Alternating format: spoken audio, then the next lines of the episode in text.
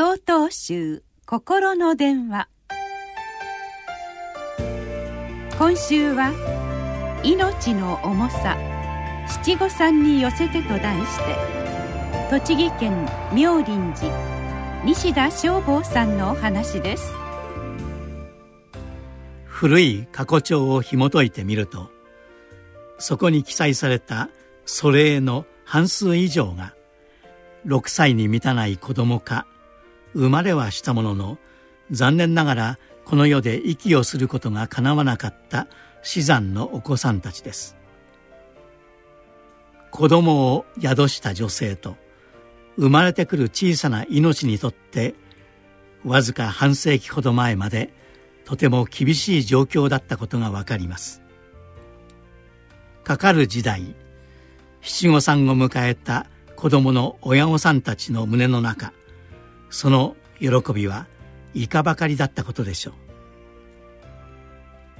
科学や医学が発達し妊婦さんや小さな命が生きる環境は格段に整いました。しかし生命誕生のメカニズムが明らかとなり命に対する神秘性や畏敬の念は極端に失われつつあります。子供を授かりました。という表現は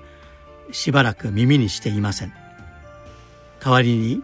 作る作らないできちゃった婚などの表現が巷に満ちています。子供を作るというのは